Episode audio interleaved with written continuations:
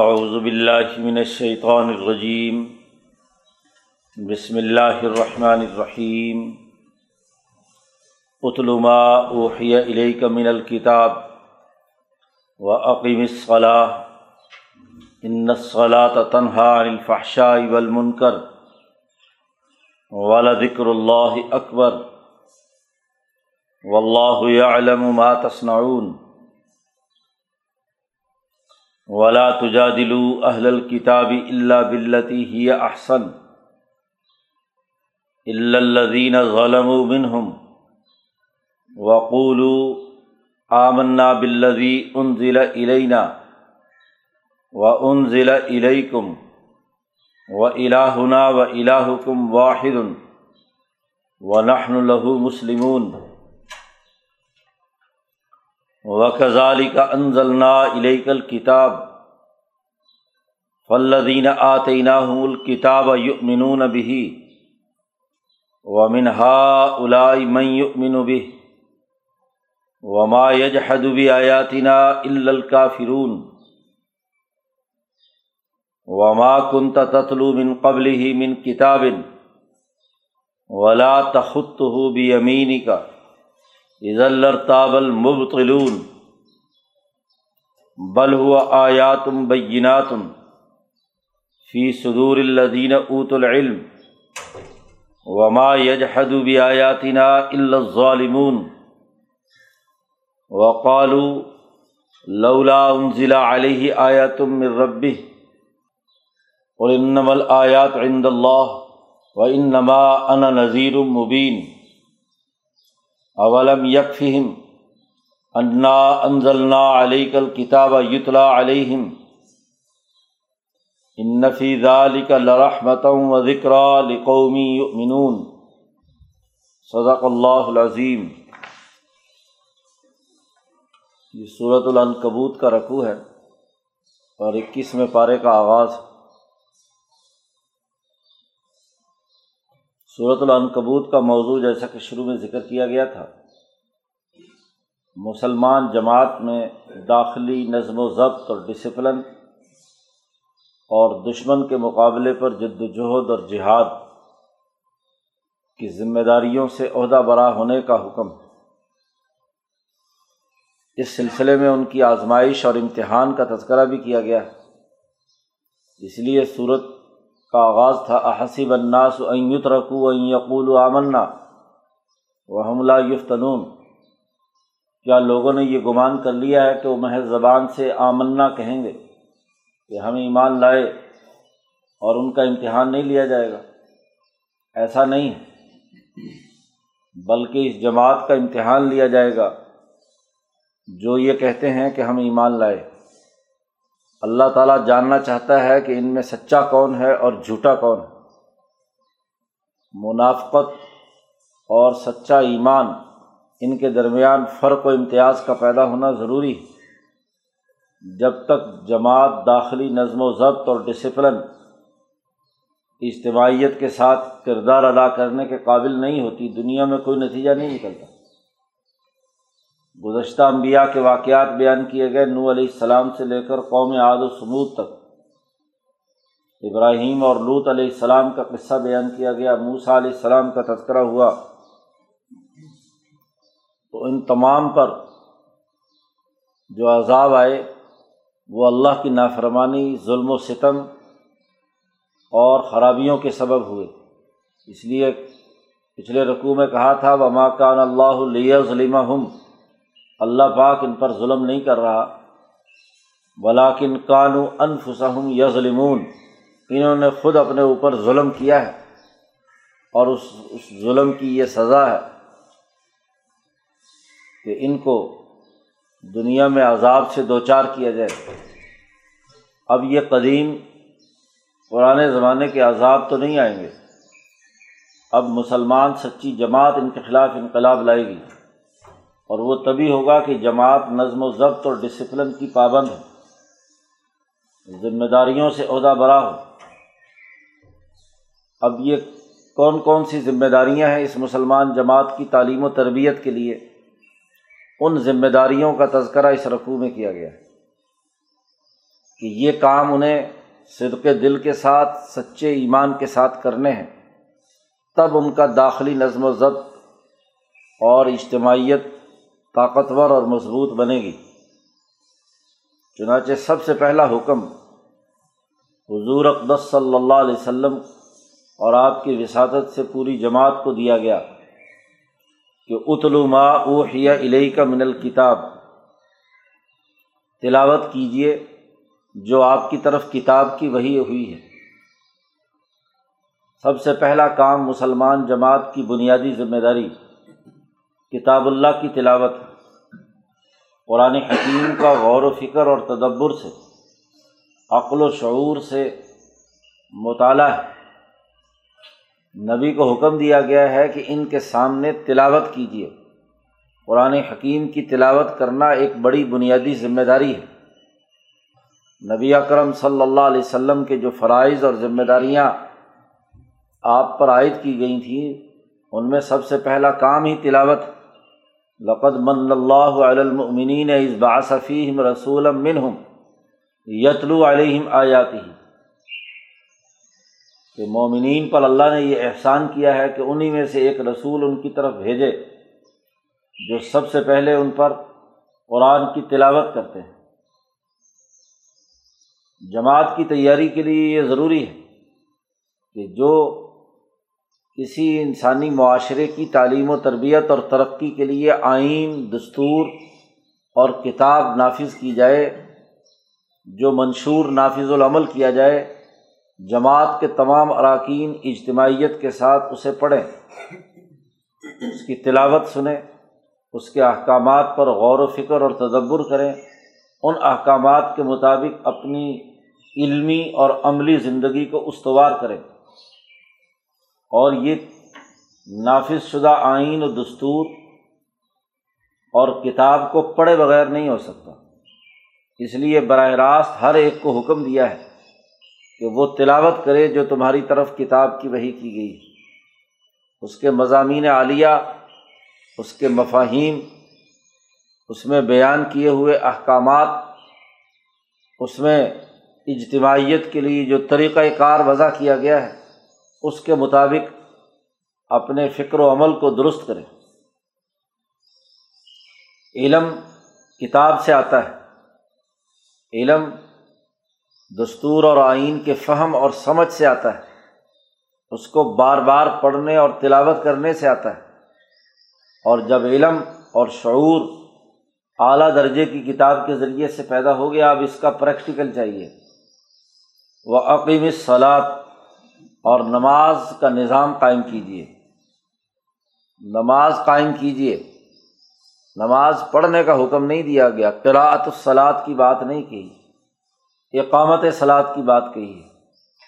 اور اقامت بغیر اجتماعیت کے نہیں ہوتی۔ اس لیے نماز با جماعت کرنے کا حکم دیا ہے۔ کہ اس کا ایک اجتماعی نظام ہوگا۔ دن میں پانچ بار گھروں سے نکل کر مسجدوں میں جمع ہوں۔ اور وہاں اقامت سلاد کریں۔ تمام لوگوں کی اجتماعیت قائم ہو اور سب لوگ سب کے سامنے ایسی عبادت سر انجام دیں جو اجتماعی طور پر تمام کے لیے یکساں فرض ہے۔ امام شاہ ولی اللہ فرماتے ہیں کہ عبادات کو اجتماعی رنگ اس لیے دیا گیا اعمال کو کہ اگر کوئی آدمی غفلت سے عمل کے کسی حصے کو چھوڑ رہا ہو یا اس کو پورے طریقے سے بات سمجھ میں نہ آئے، تو اجتماعیت میں اسے سمجھ میں بھی آ جائے گی۔ اور اگر پریکٹیکل میں غلطی ہو تو دوسرا ساتھ والا بتا دے گا کہ بھائی آپ نے رقو صحیح نہیں کیا، مثلاً سجدہ صحیح نہیں کیا۔ تو دین میں تحریف سے بچ جاتا ہے۔ اور اگر اکیلے اکیلے گھروں میں نماز پڑھیں تو کوئی آدمی کیسے پڑھے گا؟ کوئی کیسے پڑھے گا؟ تو اجتماعیت اور یونٹی پیدا نہیں ہوگی۔ اس لیے تمام دنیا کے ان مسلمانوں سے کہا گیا کہ ان کا امتحان یہ ہے کہ وہ اقامت سلاد کرے پہلا امتحان یہ ہے کہ وہ کتاب انہوں نے پڑھی ہے یا نہیں۔ علم و شعور حاصل کیا ہے یا نہیں۔ آئین، دستور اور اپنے منشور پر ان کی عقلی گرفت پیدا ہوئی ہے یا نہیں۔ پہلا امتحان یہ ہے۔ اور دوسرا امتحان یہ ہے کہ جو علم و شعور حاصل ہوا ہے، اس کا جو پریکٹیکل جماعت کی صورت میں، نماز کے قیام کی صورت میں ہونا ہے، وہ کیا ہے یا نہیں؟ کیونکہ انفرادی نماز کا حکم نہیں ہے، اجتماعی نماز کا حکم ہے۔ اس کو ایک امام کے پیچھے، ایک ڈسپلن کے ساتھ، ایک صحیح صف بندی کے ساتھ پوری ذمہ داری کے ساتھ سر انجام دینا ہے۔ اور صفوں کے لیے بھی حضور صلی اللہ علیہ وسلم نے حکم دے دیا کہ عقیم و صفوف کم و تراسو اپنی صفوں کو بالکل سیدھا کرو، کوئی آگے پیچھے نہ ہو، اور جڑ جڑ کر اور مل مل کر کھڑے ہو تراسو کوئی درمیان میں فاصلہ نہ ہو۔ دو نمازیوں کے درمیان اگر فاصلہ ہے تو نبی اکرم صلی اللہ علیہ وسلم نے فرمایا کہ اس فرجے میں شیطان کھڑا ہوتا ہے، جو دونوں کو لڑواتا ہے، دونوں کو نقصان پہنچاتا ہے۔ اگر ایک آدمی کا فاصلہ ہے تو ایک شیطان کھڑا ہوتا ہے۔ دو آدمیوں کا، تین آدمیوں کا فاصلہ ہے تو تین شیطان کھڑے ہوتے ہیں۔ نبی اکرم صلی اللہ علیہ وسلم کی بہت سی احادیث جس میں نمازیوں کے درمیان فاصلے کو شیطانی عمل سے تعبیر کیا ہے۔ اقامت سلاد نہیں ہے یہ۔ اقامت سلاد کے لیے تراسو، جڑ جڑ کر اور مل مل کر کھڑا ہونا ہے۔ آگے پیچھے نہ ہونا، صف کا سیدھا ہونا۔ اور ایک صف جتنا وہ سجدہ کرنے کے لیے جگہ درکار ہے، چار فٹ سوا چار فٹ، اس سے زیادہ صف کا اور صف کا درمیان میں فاصلہ نہیں ہونا چاہیے۔ ورنہ درمیان میں ایک پوری شیطانوں کی صف کھڑی ہو جائے گی۔ تو یہ درمیان میں شیطانوں کی صف بنانا اور دو آدمیوں کے درمیان فاصلہ پیدا کر کے شیطانوں کو کھڑا کرنے کا موقع کرنا، یہ اقامت سلاد کے خلاف ہے۔ یہ تمہارا امتحان ہے۔ اللہ تعالیٰ جاننا چاہتا ہے، امتحان لینا چاہتا ہے۔ بالاقت فتن الزین امن قبل ان سے پہلے لوگوں کا بھی ہم نے امتحان لیا تھا، ان کا بھی امتحان لیں گے کہ ان میں سے کون سچا مومن ہے اور کون جھوٹا ہے۔ صادقین کون ہے اور کاذبین کون ہے؟ جھوٹے کون ہیں ایمان کے دعوے دار اور سچے کون ہیں؟ تو دوسرا بڑا بنیادی حکم اقامت سلاد اور نبی کرم صلی اللہ علیہ وسلم نے فرمایا کہ میرا تو جی چاہتا ہے کہ میں جو لوگ نماز پڑھنے جماعت کے ساتھ مسجد میں نہیں آتے، وہ اپنے مسلح پر کسی اور کو کھڑا کروں اور ان کے گھروں کو جا کر آگ لگا دوں۔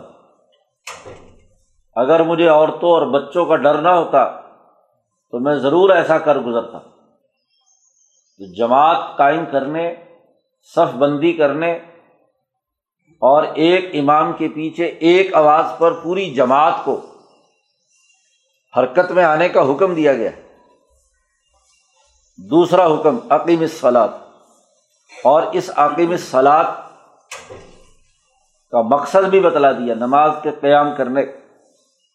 ان سلاد تنہا انل فحشائی والمنکر۔ بے شک نماز تمام فحشا اور منقرات سے روکتی ہے۔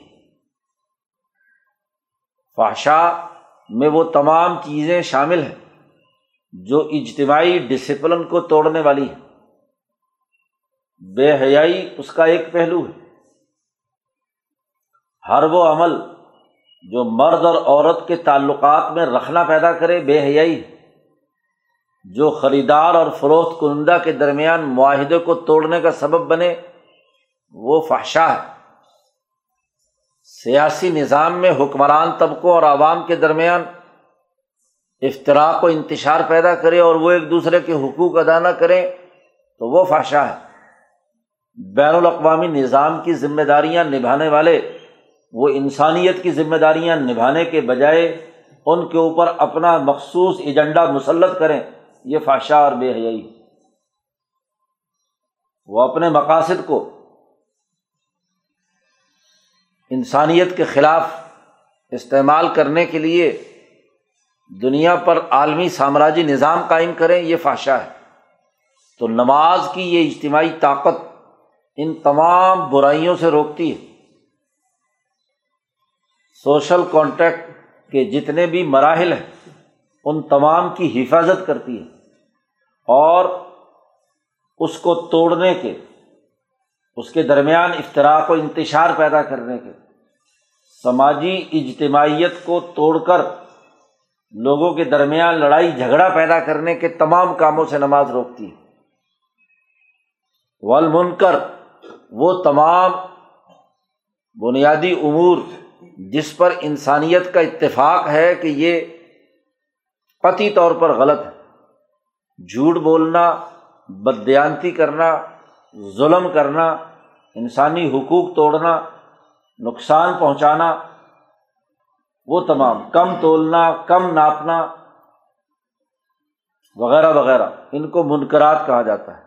جن کے انسانیت کے بنیادی فکر و عمل سے متصادم ہونے پر پوری دنیا کا اتفاق، تمام مذاہب اور افکار و خیالات کا، وہ منقرات تو نماز جب پوری اجتماعیت جماعت بندی کے ساتھ، صف بندی کے ساتھ دلوں کو دلوں سے جوڑ کر جب نماز پڑھی جائے گی اور اس نماز میں اللہ کی تجلی سے، اللہ کے ذکر سے تعلق قائم ہوگا، تو وہ ان تمام سماجی برائیوں، سوسائٹی کی تمام منقرات سے بچنے کا ذریعہ بنتی ہے۔ اسی لیے کہا والا ذکر اللہ اکبر اللہ کا ذکر بہت بڑا ہے۔ نماز اس ذکر کی اعلیٰ ترین شکل ہے۔ جس میں ثنا بھی ہے تصویر و تحمید بھی ہے صورت فاتحہ بھی پڑھنا لازمی ضروری ہے، پھر وہ ذکر قیام کی حالت میں بھی ہے، وہ رقو کی حالت میں بھی ہے، وہ سجدے کی حالت میں بھی ہے، اور تمام تقبیرات انتقال میں اللہ اکبر، اللہ کی بڑائی کا اعلان بھی ہے۔ تو جب پورا اجتماع، اجتماعی طور پر اللہ کی بلندی، اللہ کی بڑائی کا اقرار کرتا ہے، تو یہ اللہ کا ذکر بہت بڑا ہے۔ یہ دلوں سے قدورتیں نکالتا ہے۔ یہ جسموں میں موجود امراض کا علاج ہے۔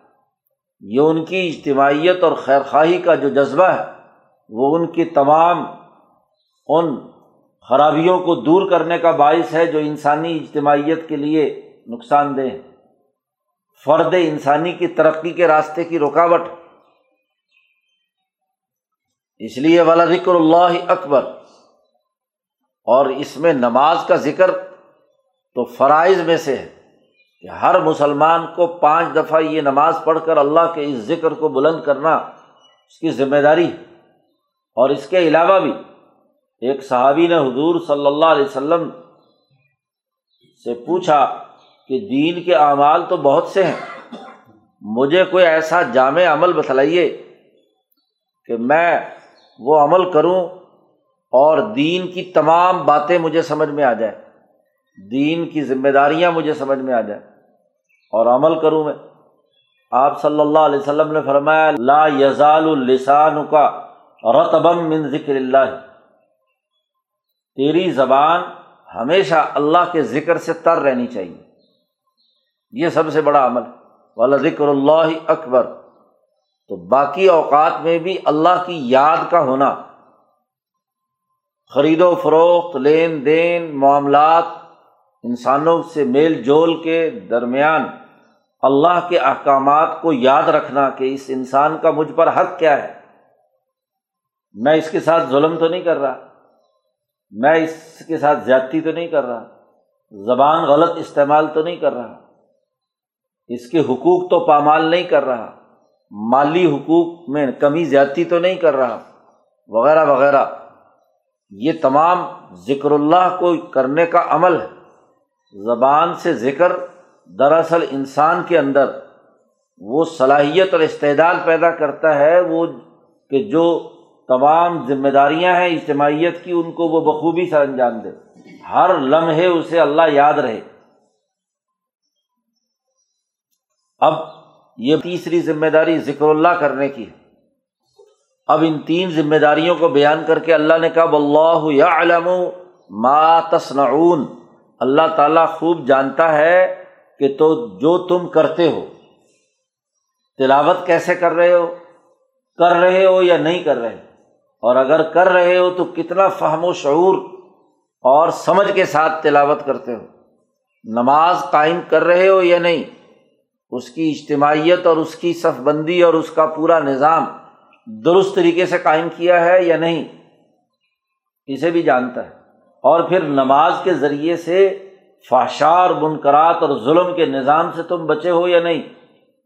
تو ماں تصنعون کہا، جو تم کر رہے ہو، یہی امتحان ہے، یہی معلوم کرنا ہے۔ تو اللہ تعالیٰ خوب جانتا ہے کہ کیا کر رہے ہو تم۔ اب جب فاشار منقرات سے رکنے کی بات ہوگی اور اس کے خلاف مزاحمتی اجتماعیت ہوگی، اس ظلم و ستم کے ختم کرنے اور اللہ کی بڑائی کا اعلان کیا جائے گا تو اللہ کے مقابلے میں جنہوں نے اپنے بت بنا رکھے ہیں۔ فاشا اور منقرات میں لوگ مبتلا ہیں، ضرور ان سے تمہارا ٹکراؤ ہوگا۔ اور جب ٹکراؤ ہوگا تو پہلے درجے میں تمہیں ان کے ساتھ گفتگو کرنی ہے، مجادلہ کرنا ہے۔ لیکن یہ مجادلہ اچھے طریقے سے، احسن طریقے سے ہونا چاہیے۔ برا بھلا کہنا، گالی گلوچ کرنا مناسب، کیونکہ مکالمہ اور مباحثہ، مجادلہ اور مقاصمہ وہ احسن طریقے سے ہو تو دعوت پھیلتی ہے۔ تو دعوت دینی ہے تو اشتعال میں نہیں آنا، یہ بھی امتحان ہے تمہارا۔ چوتھی بات ولا تجادلو اہل الکتابی مت جھگڑنا اہل کتاب سے۔ یہودیوں اور عیسائیوں سے جن کے پاس کتاب آئی ہے۔ مکے کے مشرق تو وہ ہیں جن کے پاس کوئی کتاب نہیں ہے۔ ان کا فکر و عمل تو سرے سے غلط ہے۔ اور یہ اہل کتاب کم از کم ان کے پاس امبیا کی کتابیں موجود ہیں۔ تو مکالمے اور مباحثے کا اصول یہ ہے کہ مخالف جو بات جس درجے میں مانتا ہے، اس کو تسلیم کیا جائے اور وہاں سے اپنی دعوت کا آغاز اس کو بنیاد بنا کر آگے چلا جائے۔ تو ان اہل کتاب کے ساتھ جھگڑا نہیں کرنا۔ اللہ بلتی ہی آسن مگر آسن طریقے سے۔ آسن طریقے سے ان کے ساتھ مکالمہ کرنا ہے۔ صحیح اور حق بات ان کو سمجھانی ہے۔ اور اس کا انداز و اسلوب بتلا دیا کہ قولو آمنا بلدی ان ضلع علینا ان سے کہو کہ دیکھو، ہم ایمان لائے وہ کتاب جو ہم پر نازل ہوئی ہے۔ اور ہم اس کتاب پر بھی ایمان لاتے ہیں جو ان ضلع علیہ تم پر آئی ہے۔ جی موسا علیہ السلام کو ماننے والے ان سے کہا جائے یہودیوں سے کہ دیکھو موسا پر جو کتاب تورات آئی ہے، ہم اسے سچا مانتے جی عیسائیوں سے کہا جائے کہ جناب، جو انجیل تمہارے نبی عیسیٰ پر نازل ہوئی ہے، ہم اسے بھی مانتے ہیں۔ اور ہم اس کتاب کو بھی مانتے ہیں۔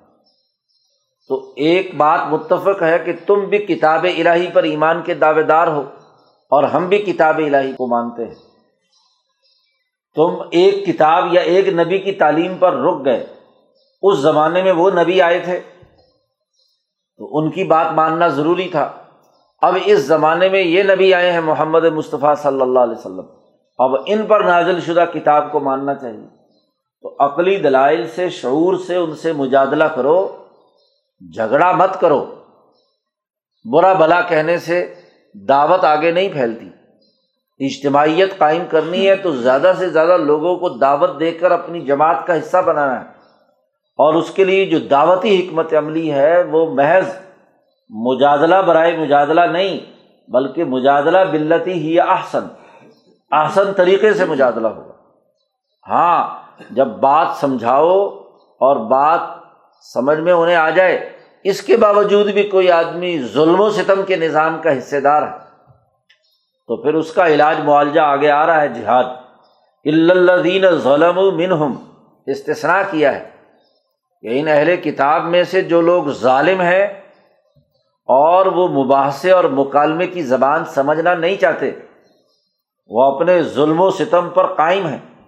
تو ان کا استثنا ہے۔ ان کے ساتھ معاملہ اور طرح ہوگا اور اس کی تفصیل آگے آ رہی ہے۔ جہاد کی ولزینہ جہادفینہ یا شروع صورت میں کہا تھا کہ جو جہاد کرے گا وہ جہاد اپنی جان کے لیے کرے گا۔ ظالموں کا علاج اور طریقے سے۔ لیکن اس سے پہلے جہاں افہام و تفہیم اور مجادلے کی بات ہے، وہ احسن طریق سے ہونا چاہیے اور ان سے کہو کہ ہم ایمان لائے اس کتاب پر بھی جو ہم پر نازل کی گئی ہے۔ وہ ان ضلع علیکم اور تم پر بھی جو کتاب نازل کی ہے۔ اور پھر اگلی بات بھی سنو کہ وہ الہنا و الہ کم واحد، تم بھی ایک خدا کو مانتے ہو اور ہم بھی ایک خدا کو مانتے ہیں۔ وہ نحن لہو مسلمون، اور ہم اسی خدا کے فرما بردار ہیں۔ ہم اسی کی بات کا ان سے انحراف نہیں کریں گے۔ اس خدا نے ایک زمانے میں تورات نازل کی تھی، ایک زمانے میں انجیل نازل کی تھی۔ اور آج اس زمانے میں یہ کتاب مقدس قرآن حکیم نازل کی ہے۔ لہذا ہم سب کو چاہیے کہ ہم ان تمام کتابوں کو مانیں۔ قرآن کہتا وہ کزالی کا انزلنا علیکل کتاب ایسے ہی اب ہم نے اس زمانے میں آپ پر کتاب نازل کی جو ان تمام کتابوں کا مجموعی خلاصہ بھی ہے اور ان کی تصدیق بھی کرتی ہے۔ فلدینہ آتینہ الکتاب مینون بھی وہ لوگ جو کتاب پر ایمان لانے والے ہیں یعنی تورات اور انجیل پر ایمان لانے والے سچے عیسائی اور یہودی ہیں، وہ آج اس کتاب کے نازل ہونے پر اس کتاب پر بھی ایمان لانے والے ہیں۔ جیسے حضرت عبداللہ ابن السلام وغیرہ مسلمان ہوئے اور اس کتاب پر بھی ایمان لائے، حالانکہ تورات اور انجیل کے بھی بڑے عالم تھے۔ اور وہ من ہاؤلائی میوں منو بھی حتیٰ کہ یہ مکہ کے وہ لوگ جن پر پہلے کبھی کوئی کتاب نہیں آئی، ان میں سے بھی بہت سے ہیں جو اس کتاب مقدس قرآن حکیم پر ایمان لے آئے۔ ابو بکر صدیق ہیں، عمر فاروق ہیں، صحابہ ہیں۔ تو یہ مکے والے بھی اس کتاب پر ایمان لائے۔ وما یج حد آیاتنا کافرون اور ہماری آیات کا انکار صرف کافر لوگ ہی کرتے ہیں۔ جنہوں نے نہ مانو کی رٹ لگا رکھی ہے کہ ہمیں حقیقت تسلیم نہیں کرنی، جو منکر ہے انسانیت کے، انسانی ذمہ داریوں سے بھاگنا چاہتے ہیں، سماج کو توڑنا چاہتے ہیں، سماجی دوری ان پر مسلط کرنا چاہتے ہیں، ایسے کافر لوگ ہی ہماری آیات کے منکر ہوں۔ باقی رہی یہ بات کہ یہ کتاب آپ پر نازل ہوئی ہے۔ تو یہ اللہ ہی کی کتاب ہے۔ تو رات اور انجیل کو تم سمجھتے ہو کہ وہ اللہ کی کتاب ہے۔ تو یہ بھی تو اللہ کی کتاب ہے۔ کسی کا یہ سمجھنا اور وہم میں مبتلا ہونا کہ نوز اللہ حضور صلی اللہ علیہ وسلم نے اپنی طرف سے گھڑ لی ہے۔ کیسے؟ قرآن نے دلیل دیتے ہوئے کہا بما کن تتلو من قبل ہی من کتاب چالیس سال کی عمر مبارک تک رسول اللہ صلی اللہ علیہ وسلم کی حالت تو یہ ہے کہ وہ دنیا کی کوئی لکھی ہوئی تحریر نہیں پڑھ سکتے تھے۔ کوئی کتاب، گزشتہ لکھی ہوئی کوئی تحریر ان کے سامنے رکھی جاتی تو آپ کو نہیں پتہ چلتا تھا کہ اس میں کیا لکھا ہوا ہے۔ تلاوت نہیں کر سکتے تھے۔ ولا تخت ہو بی امینی کا اور نبی اکرم صلی اللہ علیہ وسلم اپنے ہاتھ سے دستخط بھی نہیں کر سکتے تھے۔ ولا تخت ہو تحریر بھی نہیں کر سکتے تھے۔ خط بھی نہیں تھا۔ نہ لکھنے کی صلاحیت تھی، نہ پڑھنے کی۔ چالیس سال کی عمر مبارک تک۔ تو جو آدمی چالیس سال تک نہ لکھ سکتا، نہ پڑھ سکتا، اس کے بارے میں کیسے گمان کیا جا سکتا ہے کہ یہ باتیں اس نے گزشتہ کسی کتاب سے نقل کر کے اپنی طرف سے اللہ کی طرف منسوب کر کے کہا کہ اللہ نے مجھ پر یہ نازل کی۔ آج وہ اس کتاب کو لکھ بھی سکتے ہیں اور اس کتاب ہی کو پڑھتے ہیں، تلاوت کرتے ہیں۔ تو پڑھتے بھی ہیں، پڑھ کر سناتے بھی ہیں اور لکھتے اور لکھواتے بھی ہیں۔ جی۔ تو بات یہ ہے، اس سے معلوم ہوا کہ یہ کتاب صرف اور صرف اللہ کی طرف سے ان کے قل پر نازل ہوئی ہے۔ قرآن کہتا ہے کہ اگر آپ لکھنے پڑھنے والے ہوتے کتاب کے نزول سے پہلے تو عزل تابل مبتلون باطل لوگ شک در شک میں پڑھتے کہ شاید کہیں سے کوئی چرا کر لے آئے، کہیں سے کوئی کتاب پڑھی، اس کے مضامین دماغ میں ہے اور ان کو اللہ کا حکم سمجھ کر لوگوں کے سامنے بیان کر رہے ہیں۔ کمزور ذہنوں کا یہ معاملہ ہوتا ہے کہ جب وہ کتاب پڑھتے ہیں تو کتاب ان پر اتنی حاوی ہو جاتی ہے کہ چند دن تک وہ اس کتاب کے زیر اثر ہی رہتے ہیں۔ جی جو اس میں افکار و خیالات اور جو باتیں اس میں بیان کی ہوئی ہیں، تو آدمی اسی کے زیر اثر ہوتا ہے۔ مولانا سندھی فرماتے ہیں، کتاب پڑھنے کے دو طریقے ایک یہ کہ کتاب انسان پر مسلط ہو جائے اور وہ اس کا مشہور ہو جائے، اس کے تابے بن جائے۔ اور ایک وہ جو کتاب پڑھے اور کتاب کو ہضم کر لے۔ کتاب پر حاوی ہو اس کا دماغ۔ اس کا مجبور محض بن کر اس کا اعلی کار اور ایجنٹ نہ بن جائے، بلکہ عقل و شعور اور فہم و بصیرت کے ساتھ۔ اس میں جو کام کی باتیں اور خلاصہ ہے، وہ تو اس کے پاس آئے۔ نہ یہ کہ اس کے تمام جتنے بھی تانے بانے بنے ہوئے ہیں۔ ہاں جی اس کتاب کا وہ ہاں جی ایسا رٹو طوطا بن جائے کہ اس سے آگے پیچھے نکلنے کی اہلیت ہی نہ ہو۔ تو کتابیں پڑھنے کا دستور اور اصول جو مولانا سندھی فرماتے ہیں، وہ عقل و شعور ہے۔ فہم و بصیرت کے ساتھ اس کے بنیادی امور کو سمجھنا ہے۔ کتاب اللہ کا معاملہ اور ہے۔ کتاب اللہ تو تب کہ اس کے تو تمام مضامین کو گرفت میں لانا اور اجتماعیت کے ساتھ سمجھنا اس کے لیے تو بہت زیادہ ذہین، فہیم اور عقل و شعور کی ضرورت ہے۔ اس لیے قرآن کی تلاوت کرنے کا حکم دیا ہے کہ کم از کم تلاوت کے ذریعے سے اس کی تجلیات اور انوارات الہیہ سے آپ کے قلب اور دل و دماغ کا تعلق قائم ہو جائے۔ کلام الہی کی نسبت سے، کلام الہی کے جو مفاہیم اور اس کی ہاں جی علمی ذمہ داریاں ہیں، وہ آپ کو سمجھ میں آ جائیں ایک درجے میں۔ تو نبی نہ تو انہوں نے پہلے کوئی کتاب پڑھی، نہ کوئی تحریر پڑھی، ان پر یہ کتاب نازل ہوئی ہے۔ تو یہ صرف اور صرف اور صرف اللہ کا کلام ہے، جو اللہ کے بھیجے ہوئے فرشتے نے ان کے قلب اتھر پر۔ نازالہ بہر روح الامین روح الامین نے ان کے قلب پر اتاری علا قلبی کا۔ لتکون من المنظرین آپ کے دل پر اس کتاب کو نازل کیا ہے۔ اس میں کسی انسان کا عمل دخل قطعی طور پر نہیں۔ بل ہوا آیات بینات فی صدور الزین اوت العلم۔ بلکہ یہ آیات ہیں واضح۔ بینات، کوئی ابہام نہیں۔ ان کے احکامات میں، بیان کی ہوئی ذمہ داریوں میں۔ اجتماعی نظم و ضبط اور ڈسپلن میں، ذات باری تعالیٰ کی عبادت کرنے میں، انسانی حقوق کی ادائیگی میں، اس کی آیات بڑی بینات ہے بڑی واضح اور دو ٹوک ہے اور یہ آیات کہاں ہے فی صدور الدین اوت العلم، اہل علم کے سینوں میں ہے یہ کاغذ پر تو بہت بعد میں نقل ہوا ہے۔ اور آن حضور کے قلب پر نازل ہوا۔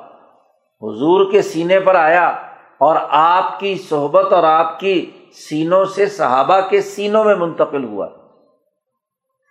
اصل کتاب جو جو انسانیت کے لیے محفوظ ہے، وہ نبی کے بعد سینوں سے سینوں میں منتقل ہوتی جا رہی ہے۔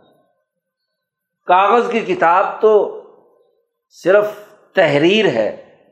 اس تحریر کو دیکھ کر وہ سینے میں محفوظ جو تحریر ہے وہ یاد آ جائے۔ کہیں کوئی جملہ، کوئی آیت، کوئی غفلت ہو جائے تو دیکھنے سے وہ یاد آ جائے، ورنہ اصل کتاب تو سینے سے سینے میں منتقل ہوتی ہے۔ فی صدور اللہ دینا اوت العلم، یہ سفینوں میں لکھی ہوئی نہیں، صحیفوں میں لکھی ہوئی نہیں، یہ دلوں پہ لکھی ہوئی کتاب اور دلوں سے دلوں پہ لکھی گئی ہے۔ حافظوں سے حافظوں کے سینوں میں گئی بلکہ تحریر میں غلطی ہو سکتی ہے۔ لیکن جب سینوں پر ایک دفعہ صحیح لکھی گئی، تو پھر یہ اس میں تغیر و تبدل نہیں ہو سکتا۔ ہمارے حضرت شاہ عبد القادر رائے پوری رحمۃ اللہ علیہ کے والد صاحب حافظ احمد صاحب بڑے پختہ حافظ تھے۔ رمضان کا مہینہ حضرت شاہ عبد القادر صاحب رائے پوری اس زمانے میں پڑھتے تھے، مراد آباد۔ میں تو ان کا کوئی عطا پتہ نہیں چل رہا تھا۔ اماں نے کہا اپنے میاں سے حضرت کے والد سے کہ جاؤ تلاش کر کے لاؤ عبد القادر کو۔ کہ کہاں ہے اس کا کوئی عطا پتہ نہیں۔ تو وہ گھر سرگودا سے نکلے۔ رمضان کا مہینہ تھا تو مختلف راستوں میں ہوتے ہوئے امرتسر پہنچے۔ تو وہاں ایک مسجد میں تراوی ہو رہی تھی۔ اب قاری صاحب نے تلاوت کی۔ حافظ صاحب نے لقمہ دیا۔ غلط پڑھ رہا ہے۔ تو حافظ نے قبول نہیں کیا۔ انہوں نے پھر دیا۔ پھر قبول نہیں کیا، انہوں نے پھر دیا، پھر نہیں قبول کیا۔ اب سلام پھیرنے کے بعد جو حافظوں کو جھنجھلاہٹ ہوتی ہے نا، وہ بار کون آدمی ہے جو مجھے غلط لقمے دے رہا ہے؟ میں کہا، غلط نہیں، لقمہ صحیح دے رہا ہوں۔ انہوں نے کہا جی قرآن میں دیکھ لو۔ اب وہ حافظ صاحب جس قرآن پر یاد کرتے تھے، وہ گئے الماری سے، وہ کتاب قرآن نکال کر لائے، اس میں غلط لکھا ہوا تھا۔ کہ دیکھو، یہاں قرآن میں یہ لکھا ہوا ہے۔ حافظ احمد صاحب نے کہا کہ جتنے قرآن پاک مسجد میں موجود ہیں نا، سارے کے سارے دیکھو۔ اب جب سارے نسخے جمع کر کے دیکھے گئے، تو وہ جس پر قاری صاحب یاد کر رہے تھے، وہ غلط تھا۔ تو قرآن کی تحریر ہاں جی اس زمانے میں چھپائی ایسی تھی، غلطیاں ہو جاتی تھی تو وہ تحریر میں غلطی، لیکن حضرت فرماتے ہیں کہ میرے والد حل چلاتے تھے اور قرآن پڑھ رہے ہیں۔ گوڈی کر رہے ہیں، قرآن پڑھ رہے ہیں۔ اتنے حافظ تھے۔ ہر وقت صبح سے شام تک اپنے کام کاج بھی کرتے اور قرآن حکیم بھی پڑھتے۔ تو تحریر میں غلطی ہو سکتی ہے، لیکن سینوں میں جو منتقل ہوا ہے، اس میں غلطی کا امکان نہیں۔ تو اس لیے قرآن نے اپنی اہمیت واضح کی کہ ہوا آیاتم بیناتن فی صدور اللہ زین اوت العلم۔ اہل علم کے سینوں میں یہ کتاب ہے۔ تو سینوں سے سینوں میں منتقل ہوئی۔ اور وما یج حدوب آیاتینہ ظالمون ہماری ان آیات کا انکار سوائے ظالموں کے اور کوئی نہیں کرتا۔ ظالم ہیں جو اس کتاب کا اور اس آیات کا انکار کرتے ہیں۔ وقول نزل علیہ آیات مر ربی یہ ظالم لوگ کہتے ہیں کہ ہماری مطلوبہ نشانی کیوں ان پر ان کے رب کی طرف سے نہیں آ رہی؟ اور مطلوبہ نشانی کیا تھی؟ جس کی تفصیل پیچھے صورت الفرقان میں گزر چکی۔ تو وہ کہتے ہیں ان کے پاس غریب آدمی ہیں۔ ہاں جی یتیم ہو گئے تھے بچپن سے۔ تو اب ان کے پاس بال و دولت تو کچھ نہیں، کوئی خزانہ تو ہو۔ سرمایہ دارانہ ذہنیت مطالبہ کرتی ہے کہ جو نبوت کا دعویٰ کرے، اس کے پاس خزانہ ہو اور خزانہ لٹائے لوگوں کو۔ جی۔ لولا القیا الہی کنزن۔ خزانہ کیوں نہیں ان کے اوپر ڈالا گیا؟ اگر یہ واقعی اللہ کے نبی ایک اور خواہش کہ ہمیں یہاں سخت چٹیل پہاڑ ہے تو کاشتکاری نہیں کر سکتے، گندم باہر سے لانی پڑتی ہے، کھانا پینا باہر سے لانا پڑتا ہے۔ تو یہ دکھائیں کوئی روحانی کرتب کہ یہ پہاڑ کٹ کر ایک طرف ہو جائیں، زرخیز زمین بن جائے اور ہم اس کے اندر بڑی جاگیر بنا کر، باغ بنا کر کیا ہے؟ کاشتکاری کریں تو باغ کیوں نہیں بنا سکتا یہ؟ یہ نشانیاں مانگ رہے بھائی، جو زمین موجود ہے، جو دنیا کا سسٹم موجود ہے، اس کو کہتے ہیں کوئی انہونی کریں ہاں جی روحانی کرتب دکھا کر خزانہ لے کر آئیں یا جاگیر بنا کر دیں۔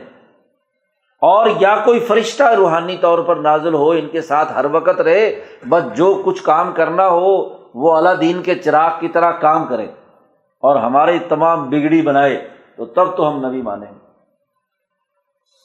رسول اللہ صلی اللہ علیہ وسلم نے کہا، عجیب بات ہے، میں ان کی اس دنیا میں رہتے ہوئے اسی پورے سسٹم میں میں ان کو ذمہ داری سے کہتا ہوں کہ تم جھوٹ بولنا بند کر دو۔ پورا تولو، پورا ناپو۔ عدل قائم کرو، اللہ کو پہچانو، اس اللہ وحدہ اللہ شریک کو تسلیم کرو۔ یہ سادہ سی باتیں جو ہیں، آسان سی، یہ تو کرنا نہیں چاہتے۔ لیکن سرمایہ پرستی اتنے دماغ میں ہے کہ طرح طرح کی نشانیاں مانگتے تو یہ زوال پذیر معاشرے کی علامت تو ظالم لوگ کہتے ہیں کہ ہماری مطلوبہ نشانی کیوں نہیں نظر نازل ہوئی؟ قل، آپ کہہ دیجیے محمد صلی اللہ علیہ وسلم سے ان نمل آیات عند اللہ۔ یہ نشانیاں تو اللہ کے پاس ہیں۔ اللہ کا کام ہے کہ وہ دے یا نہ دے۔ وہ ان نما انا نذیر المبین میں تو واضح طور پر ڈرانے کے لیے آیا ہوں کہ اگر تم نے جھوٹ بولنے بدیانتی کرنے، صلاح جاری رکھا تم نے ظلم کرنے کا، اسی طریقے سے تم نے اللہ کے حقوق نہیں پہچانے جی شرک اور کفر کے اندر مبتلا رہے، تو تم پر عذاب آنے والا ہے۔ میں تو نذیر المبین بن کر آیا ہوں۔ میں تمہاری مطلوبہ نشانیاں دینے کے لیے آیا ہوں۔ اولم یکفیم کیا ان کے لیے یہ بات کافی نہیں ہے کہ انا انزلنا علیہ کل کتاب یتلا علیہم کہ بے شک ہم نے آپ پر کتاب نازل کی ہے۔ سوسائٹی کی ترقی کا دستور، منشور، آئین، قانون اور ضابطہ نازل کیا ہے۔ اس سے بڑی نشانی اور کیا ہوگی؟ کسی سوسائٹی کو درست کرنے کا صحیح نظام آ جائے، وہاں عدل، امن اور معاشی خوشحالی پیدا ہو جائے اس سے بڑی نشانی اور کیا ہے؟ معاشروں کی شرازہ بندی صحیح خطوط پر ہو جائے، ان کا انتشار ختم ہو جائے، ان کا خوف اور ظلم ختم ہو جائے، اس سے بڑی اور نشانی کیا ہو سکتی ہے؟ یہ انہونیاں مانگتے ہیں۔ دنیا کے جاری سسٹم کے اندر مداخلت چاہتے ہیں اپنی خواہشات کے مطابق۔ جو پہاڑ بن گئے، وہ پہاڑ بن گئے، اب مکے کے پہاڑ کیسے بدلے جا سکتے ہیں؟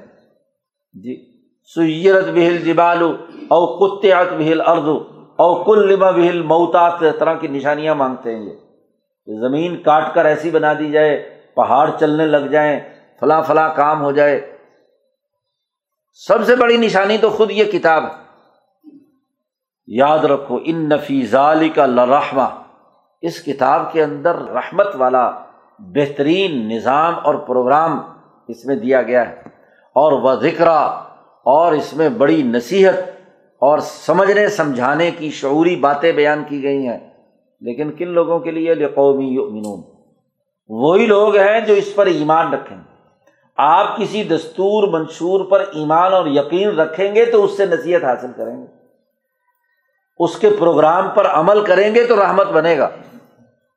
اور اگر ایمان ہی نہیں رکھتے، انکار کرتے ہیں، سچے پیغام کا، سچے حکم کا، صحیح کتاب کا تو اس سے کیا فائدہ ہو؟ کوئی فائدہ نہیں ہو سکتا۔ کتاب موجود ہو، عملاً اس کا انکار کر دیا جائے، جزدانوں میں سجا کر، الماریوں میں رکھ دیا جائے، تو وہ ذکر اور رحمت کیسے ہوگی؟ یہی تو امتحان ہے تمہارا کہ جو ہم جاننا چاہتے ہیں کہ تم میں سے سچا کون ہے اور جھوٹا کون ہے۔ تو اس پورے رقوع میں بتلایا گیا، سب سے پہلا حکم تلاوت کتاب۔ قرآن کو غور و فکر اور تدبر سے سمجھنا، اس کو بطور رحمت کے، کہ انسانیت کے لیے یہ رحمت ہے، اور وہ ذکر ہے، نصیحت ہے۔ تذکر اور شعور پیدا کرنے کا ذریعہ بن رہی ہے۔ تو اس کتاب کی تلاوت اور اس کے نتیجے میں جو پریکٹیکل ہے، نماز کا قائم کرنا، اجتماعیت کے ساتھ یہ ذمہ داریاں ادا کریں گے، اس کا امتحان ہے۔ تو سچا مومن ہے۔ اور جو سچا مومن ہے اسی سے اگلی ہاں جی تمام ذمہ داریوں کی ضرورت ہے کہ وہ پورا کرے اور اس کی مزید تفصیلات آگے آ رہی ہیں کہ انسانوں کی تعلیم و تربیت کے اس مرحلے میں کیا کیا رویے سامنے آ سکتے ہیں۔ ان غلط رویوں کا توڑ کیا ہے اور صحیح ذمہ داریاں صحیح طور پر کام کرنے کا طریقہ کار کیا ہے۔ اگلے دو رقوع میں اس کو مزید واضح کیا ہے۔ اللہ تعالیٰ قرآن حکیم کو سمجھنے اور اس پر عمل کرنے کی توفیق عطا فرمائے۔ اللہ